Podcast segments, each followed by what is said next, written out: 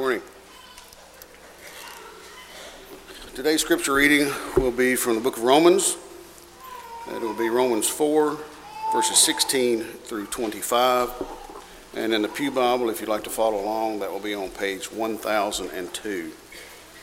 That is Romans chapter 4, verses 16 through 25. And that is on page 1002 in the Pew Bible. And I will be reading from the New American Standard. For this reason, it is by faith that it might be in accordance with grace in order that the promise may be certain to all the descendants, not only to those who are of the law, but also to those who are of the faith of Abraham, who is the father of us all. As it is written, A father of many nations I have made you, in the sight of him whom he believed, even God, who gives life to the dead and calls into being that which does not exist. In hope against hope, he believed, in order that he might become a father of many nations, according to that which has been spoken.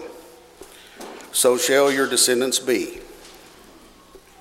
And without becoming weak in faith, he contemplated his own body, now as good as dead, since he was about a hundred years old, and the deadness of Sarah's womb. Yet, with respect to the promise of God, he did not waver in unbelief, but grew strong in faith, giving glory to God, and being fully assured that what he had promised, he was able to perform. Therefore, also it was reckoned to him as righteousness. Now, not for the sake only was it written that it was reckoned to him but for our sake also, to, to whom it will be reckoned as those who believed in him who raised Jesus our Lord from dead. He also he who also delivered up because of our transgressions and was raised because of our justification.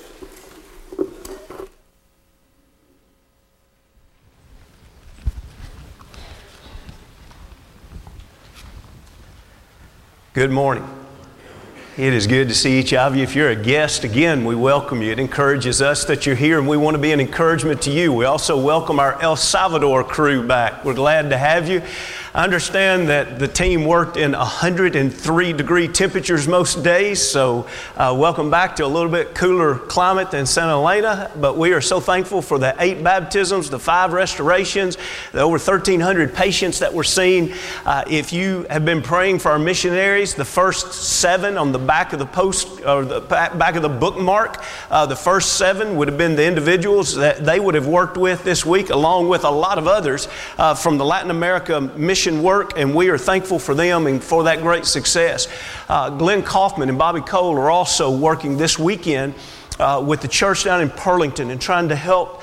Uh, that church there and, and the great work that has been going on there since Katrina and now even through the challenges that they're facing. And so it's just wonderful to know that, that the congregation has the opportunities given by God uh, to reach out to our neighbors right here around us, but then also neighboring states and even around the world. And we're thankful for each one that does their part. And let's just simply have that commitment. Let's each one do what we can do to make a difference in someone's soul for the kingdom's sake and for their eternal sake. Great expectations. As we've been thinking about great expectations here at Mount Juliet for a while, We've been thinking about, especially this year, what if someone walked in the door and they said, You know, I don't know much about God, but I'd like to learn. What is it I need to know? Well, we've tried to look at this somewhat as a prioritized system. Well, number one, you need to choose God. But when you choose God, you need to know that God expects you to love. He expects you to love Him more than anyone. He expects you to love your neighbor as yourself. But now, this month, we've been looking at the idea of, well, what if we do love Him? What is he then going to teach us? And what we learned last week is that there is an inseparable characteristic of love for God and, as Jesus would say it over and over, keep my commandments. they're not the same thing, but they are inseparable. If we truly do love God with all of our heart, soul, mind, and strength, we are going to keep His commandments. But then, what if, what if we did keep His commandments? What would be produced in our life? This morning, I look forward to this time of study together. I hope you have your Bibles open to Romans 4. We're going to study the inseparable or the undeniable fruit of the, of the product of living truth, and that is hope. Hope. We all need it. And that very moment when you're in the midst of a situation and you find out that it's hopeless, there's a horrible feeling in the pit of your stomach. And on the contrary, whenever a hopeless situation, all of a sudden, some way, there is a measure of hope, a gleam of hope that comes into that situation, there is a great feeling of peace. And from God, it's a peace that passes understanding. The addict knows what it is to long for hope. The confused child knows what it is to long for hope. The spouse in a strained marriage knows what it is to long for hope. The person facing bankruptcy knows what it is to long for hope. If you're studying with me this morning this lesson, you know what it is to long for hope. There's not a person you know that doesn't long to find a life that has stability, a life that is hope filled instead of a life that has so many questions that are unanswered and feel like every moment is in despair. Now, as we go into this study, you and I need to be aware of something. The way in our English language, in the modern way, the word hope is used is not at all what we're studying this morning. I'm not saying that it's wrong to use the word hope in the way it's used in the modern language, but let me give you just a couple of definitions. Notice if we were to just look this up in almost any dictionary, it would read something like this It's a noun meaning a feeling of expectation and desire for a certain thing to happen. In other words, I hope I don't catch the flu. I hope I'm able to go to the mall this afternoon. I hope this summer that, that we can take a, a nice family vacation together. There are a lot of just casual hopes or wishes that we can throw out, and, and in that we use the word hope.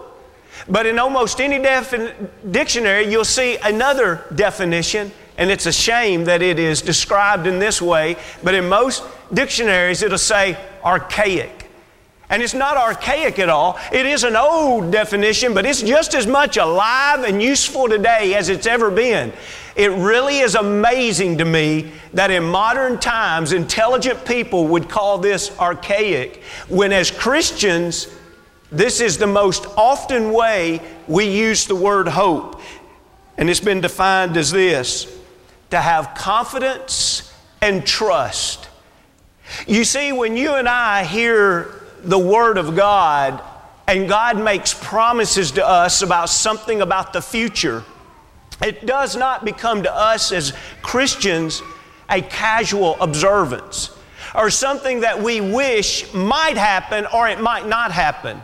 When God says a promise to us, you can count on it as if it has already happened.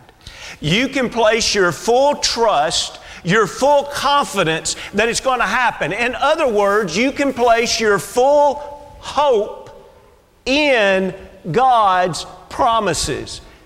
You see, when an individual lives truth of God's Word, the result is going to be an individual whose life is filled with hope. I think about a wonderful example of this being just lived out in a day to day conversation.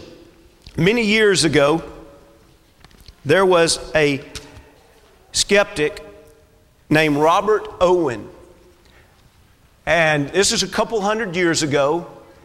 And Robert wanted to debate Alexander Campbell. And so he went over to Campbell's house so that together they could lay out the debate preliminaries.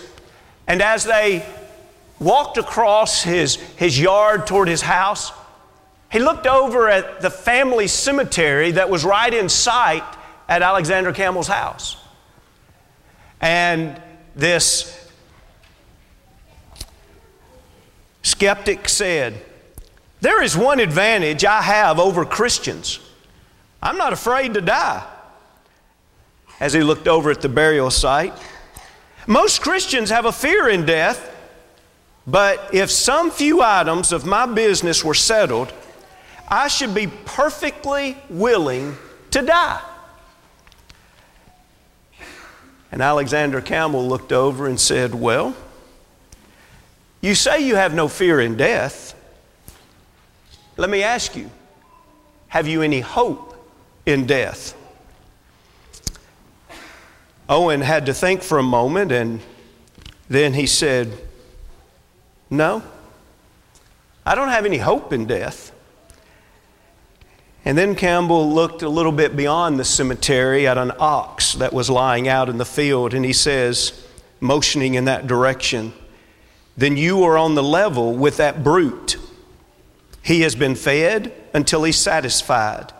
He stands in the shade, whisking off flies, and he has neither hope nor fear in death. And unable to reply, Owen could do no more than smile and concede that he had been appropriately corrected. Hope. What would life be if you did not have hope?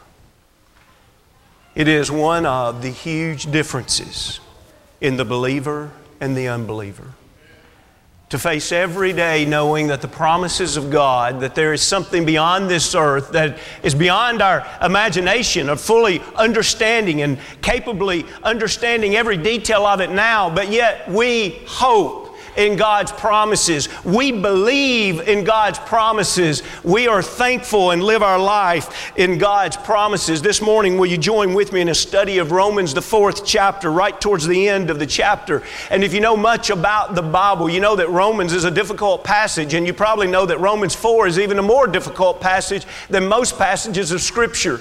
Let me just say, we're not going to be able to decipher all the difficulties of this passage this morning, although that would be a great study, but I'd like for you to notice the fact that oftentimes individuals try to pit Romans 4 as a contradiction against James' teaching about faith without works is dead. And, and that's a shame because Romans 4 is not referring at all to a person that is an alien sinner being saved. In other words, the example that's used over and over of, of Abraham is not talking about Abraham being an alien sinner and, and this was the righteousness or this is the faith by which he was saved. He's talking about Abraham living a life of faith and how that righteousness was found in his life. Now, just cutting right to the chase, let me say this so that the rest of what we read this morning perhaps it have a better foundation on which that knowledge can rest. Many of the Jews in that day and time that Paul is addressing that had become Christians wanted other Gentiles that would become Christians to first follow parts of the old law, especially the act of circumcision, and then they could become a Christian. Paul, inspired by the Holy Spirit in brilliance, brings out one of the greatest examples of their faith that he could. He brings out Abraham. They would call Abraham the father of their faith. And, and he brings them out and he says, Listen, let's let the Gentiles become Christians because of their faith in the very same way that Abraham practiced faith. Well, probably at first, the, the Jews would have been like, well, uh, of course, of course, because the sign of circumcision was given to him. And so in this passage, Paul quotes passages of Abraham where he was considered righteous, and it was before, of course, the law of Moses. And it was before the act of circumcision was given as a sign of the covenant. And so it is in that then that he says, now, let's all be people of faith like our father Abraham. Notice all. In other words, Jews and Gentiles, all of us become people of faith like Abraham. Just so you can see that, let's read verse 16. And as we read 16, we won't comment a lot more than what I already have, and then we'll go into the verses that follow that deal especially with hope at this time. Romans 4 and 16, therefore, it is of faith that it might be according to grace, so that's how we're saved, so that the promise might be sure to all the seed. It doesn't matter who you are. If the Jews would have said they were the seed, but he's going to lift their eyes and help them see that, that Jews and Gentiles both are the seed because through Abraham, Jesus was born and Jesus is the Savior of all. And so, we continue. He says, so that the promise, now keep in mind, anytime you see a promise of God, you're talking ultimately about the topic of hope if you're willing to believe the promise. And so he says, to so that the promise might be sure to all the seed, that's everybody, not only to those who are of the law, not only the Jews, but also to those who are what? Of the faith of Abraham, who is the father of us all. Now, the, brilliance there, I've already stated it. We don't have time to go deeper in it right now, but it's just beautiful. You can imagine the Jews saying, He is saying that Abraham was the father of the Gentiles. And it would have boggled their mind until they studied deeper what he was saying, and it was brilliant. So let's go into this study. And as we're about to read a verse, I do want to give you something to think about. And then, as we are about to read this verse, you see if this is true. And then, if this is true in Abraham's life, let's also contemplate is it true in my life? And it is this hope is the fruit of the Word of God. Now, you might say, Well, I don't have hope. Then you probably are not believing and living the Word of God. Not trying to slam you, not trying to throw you under the bus, it's just a fact. You can't have hope. You want an orange? Where do you have to go? An orange tree. You want an acorn? Where do you have to go? To an oak tree. You want hope? What do you have to do? You have to believe in God and believe His words, and your life can produce a life that is hope filled. If you will not believe the promises and the words of God, you cannot have hope. Let's see this as we begin to read in verse 17. And he, he comes right out of the gate in 17 with a quote about Abraham out of Genesis, the 17th chapter, and verse 5. As it is written, and, and see, he's especially right now trying to talk to those with a Jewish background. So that's why he's quoting Old Testament here. As it is written, I have made you a father of many nations in the presence of him whom he believed, God, who gives life to the dead and calls those things which to do not exist as though they did. Now, if we were to go back and read Genesis 17th chapter and verse 5, what we would see is that this is still talking to Abraham, God still talking to Abraham at a time that Isaac was not born. But did you notice the tense there? I have made you a father of many nations. In other words, this is prophetic tense here. This is prophetic language. God is literally saying to Abraham here, a man who still has not given birth to Isaac. Sarah has still not given birth to Isaac and he is referring to the lineage of Isaac. And he says, I have made you the father of many nations. Let that settle in. If you and I would have been standing there that day, we'd have said, hmm, is God making a mistake in how he says this? Or is that what God means? And of course, we would offer that that is exactly what God means. That's why it's in prophetic tense. God can speak of something in the future as if it was in the past, because if God says it's going to happen, you better believe it's going to happen. When God says something is going to happen, it is just as certain as the fact that right now you and I are living in this very moment. It's that certain when God says something in the future is going to happen, it is that certain. And so he speaks in a prophetic sense in, in using an existing or past tense language to say, Let me tell you the promise I'm making to you. You're going to be the father of many nations. As a matter of fact, this is the very chapter that, that God is so plain spoken in his promise that he says, I'm going to go ahead and change your name. I'm not just going to give you the name Abram, that's a, a noble father. I'm going to give you na- the name Abraham. You're going to be the father of a multitude. And by the way, your, your wife, her name means princess, Sarah. I'm, I'm going to go ahead and change her name. She's going to be the mother of multitudes, Sarah. You see, all of that was prophetic language in renaming. And so we look at hope, and what is hope? Hope is the fruit of someone who truly believes the Word of God. And that's why, after that quotation there, in the end of the parentheses, he says, in the presence of him whom he believed. You see, it comes down to the fact, Abram, do you believe God?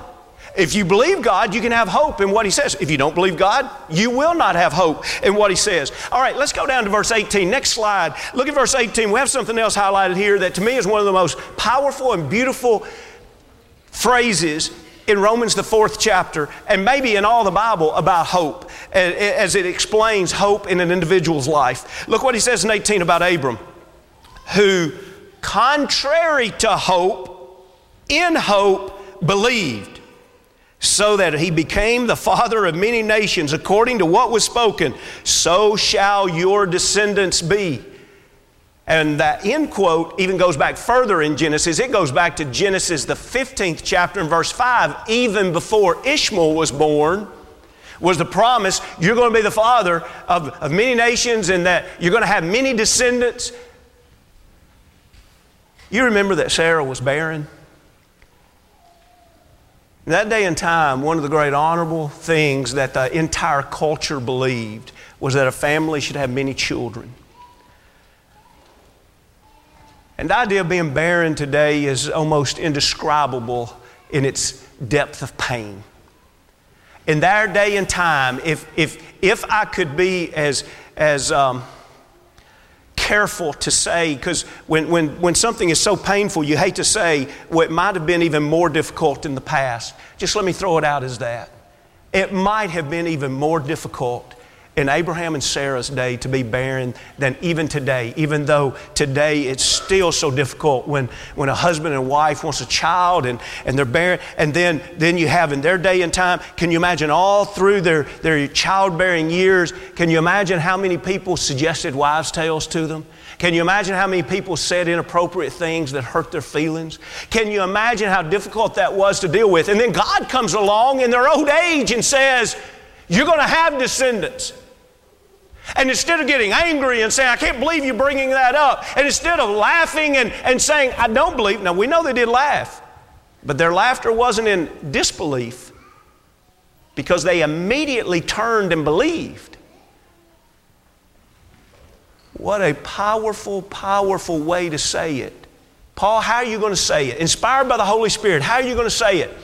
Contrary to hope, in hope, believed. When it goes against everything your logic, your situation, your experience, and everybody else would say, and yet God says something different, who you going to believe?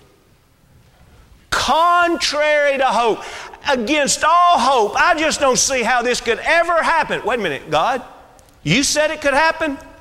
In hope, I believe. Abraham, why in the world do you believe now?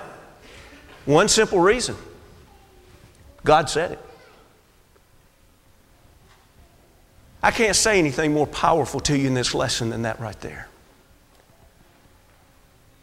You and I must place our hope in God. That boils down to the fact of if God says it, I believe it, I'll act upon it, even if it's contrary to hope. Jumping back to Genesis, the 15th chapter, and verse 5, real quick, I'd like for you to see how Moses even used this time to record about Abram's righteousness. Look in, in, in Genesis 15 and 5. Then he brought him outside and he said, Look now toward heaven and count the stars if you are able to number them. When I say that, I can't help but think, in their day and time where there would not have been city lights all around them, can you imagine how many stars they would see? I think about when, when Colton was a little boy and we went back to my home, you know, that place real close to heaven, Brushy. And we went back there and, uh, and, and of course, there's not any city lights in Brushy. You don't have to worry about that. And Colton was a little bitty fella. And we were out one night late and we were walking and he looked up and, and he said, Dad, why are there more stars at Pop Pop's house? It's amazing when you get away from the city lights how many stars you can see. That's what Abram would have seen. And so God takes him outside and says, I want, you, I want you to start counting them. Maybe as a little boy, Abraham had already done what many of us, especially if you grew out in the country and you saw those many stars every night. I remember as a child trying to count the stars. Now, I'd assume Abraham had already tried that. But let's just say he didn't. And so maybe he's saying, okay, God wants me to count them. Let, let, me start counting. It didn't take long for him to realize I can't count all the stars. And so notice what God then says So shall your descendants be. And he believed in the Lord. And what did the Lord do? The Lord accounted it to him for righteousness. Here you are with no children. You've wanted to have children all these years. And now I'm telling you to count the stars, and your descendants will be like that. And what was the summary? Abraham believed, and God said, You're a righteous man. I can't be a righteous man if I don't have hope. Because hope is built upon believing the promises of God. If God states it, my answer needs to be, I believe it. I know that may be against logic. It may be against what everybody's saying. It may even be against what I think is best. But God, I believe you. And so, with that in mind, let's, let's take another verse, but let's think about another concept akin to this. Hope believes God instead of all others. Let's go to Romans, the fourth chapter, the very next verse. Look at verse 19. And not being weak in faith, see, you got to love that. That's why he believed. Abram was not weak in faith. He did not consider his own body already dead since he was about 100 years old. As a matter of fact, Genesis 17 tells us he was exactly 99 years old at the time they told him he was going to change his name. And so he was about 99 years old, and the deadness of Sarah's womb.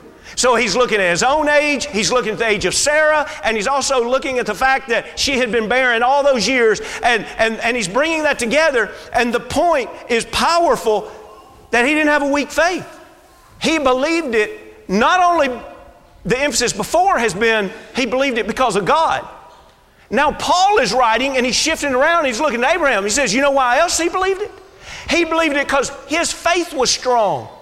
Listen, God is who God is, and He's worthy of your faith. He's worthy of your belief so that you can have hope in Him. But now let's shift this around and let's look at us. Do you have great faith?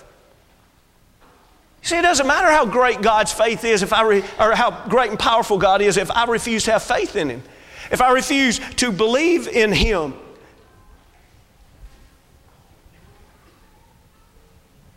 God's promises are worth putting your hope and faith in.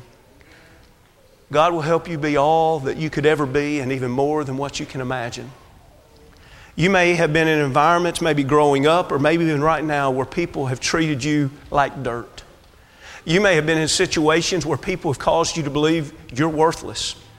You may really have been convinced that you don't have purpose in life. And I want to ask you something. Are you going to believe what everybody else has said? Are you going to believe God who says He made you after His image and He loves you so much that He gave His Son to die for you and that He wants to spend an eternity with you? Who are you going to believe?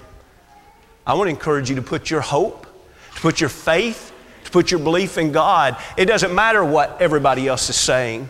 God loves you. I want to encourage you this day to put your faith in God, put your hope in God. And let's look at one more thought here. Hope believes God and grows and grows and grows. I've studied this passage several times, but I want to be honest with you. This next phrases have never leaped off the page like they have as I've studied for this lesson this week. Look at Romans 4 as it continues to describe Abraham here, verse 20. He did not waver at the promise. In other words, he didn't stagger, he didn't doubt. God makes a promise that we would say on human terms is unbelievable, but because it's God, he's going to believe it and he's going to have hope. So he did not waver at the promise of God through unbelief, but was what? Notice three things that happened in his life. He was strengthened in faith. Number two, giving glory to God. Number three, being fully convinced that what God had promised, he was able to reform. By the way, that's probably one of the best definitions of hope in all the Bible, that last phrase right there. So look at the three things that he said. This is what happened in his life. Do you realize when you have faith in God that produces that hope in God, good things happen to you? Good things like what? What? Like, number one, you're strengthening the faith. You'll have greater faith now than what you had before. And you continue to live that life of faith, and you'll see that God continues to keep His promises, and your life will be just shored up and strengthened even deeper and deeper. So your faith is even greater, your, your, your hope is even stronger, your convictions are even bolder. But notice that second one, giving glory to God. Have you ever thought that your life of hope gives glory to God? How could that ever happen? Think about this. A little three year old is at the side of a swim pool or out on the edge of the ocean or, or a lake, and, and the dad is saying, Come on, jump, jump. And the little child, at first it's kind of hard, and the child jumps, and then for a long while, the child say, Do it again, do it again. runs up there again, jump, do it again, do it again, jump. And somebody's watching, and they see that bond of trust. They see that faith that that daddy said he would catch that child, and every time he's caught that child, and now that child is jumping because they believe the promises of the Father. I'll catch you. Now, I want you to think spiritually for just a moment, okay? Don't think how corny this sounds.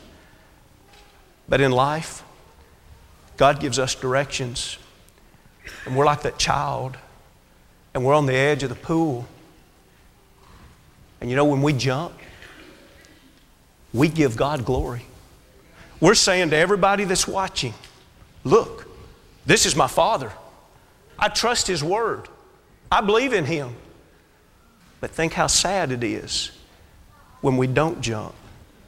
And then Satan comes along and we jump. Hope gives God glory. But notice that last part.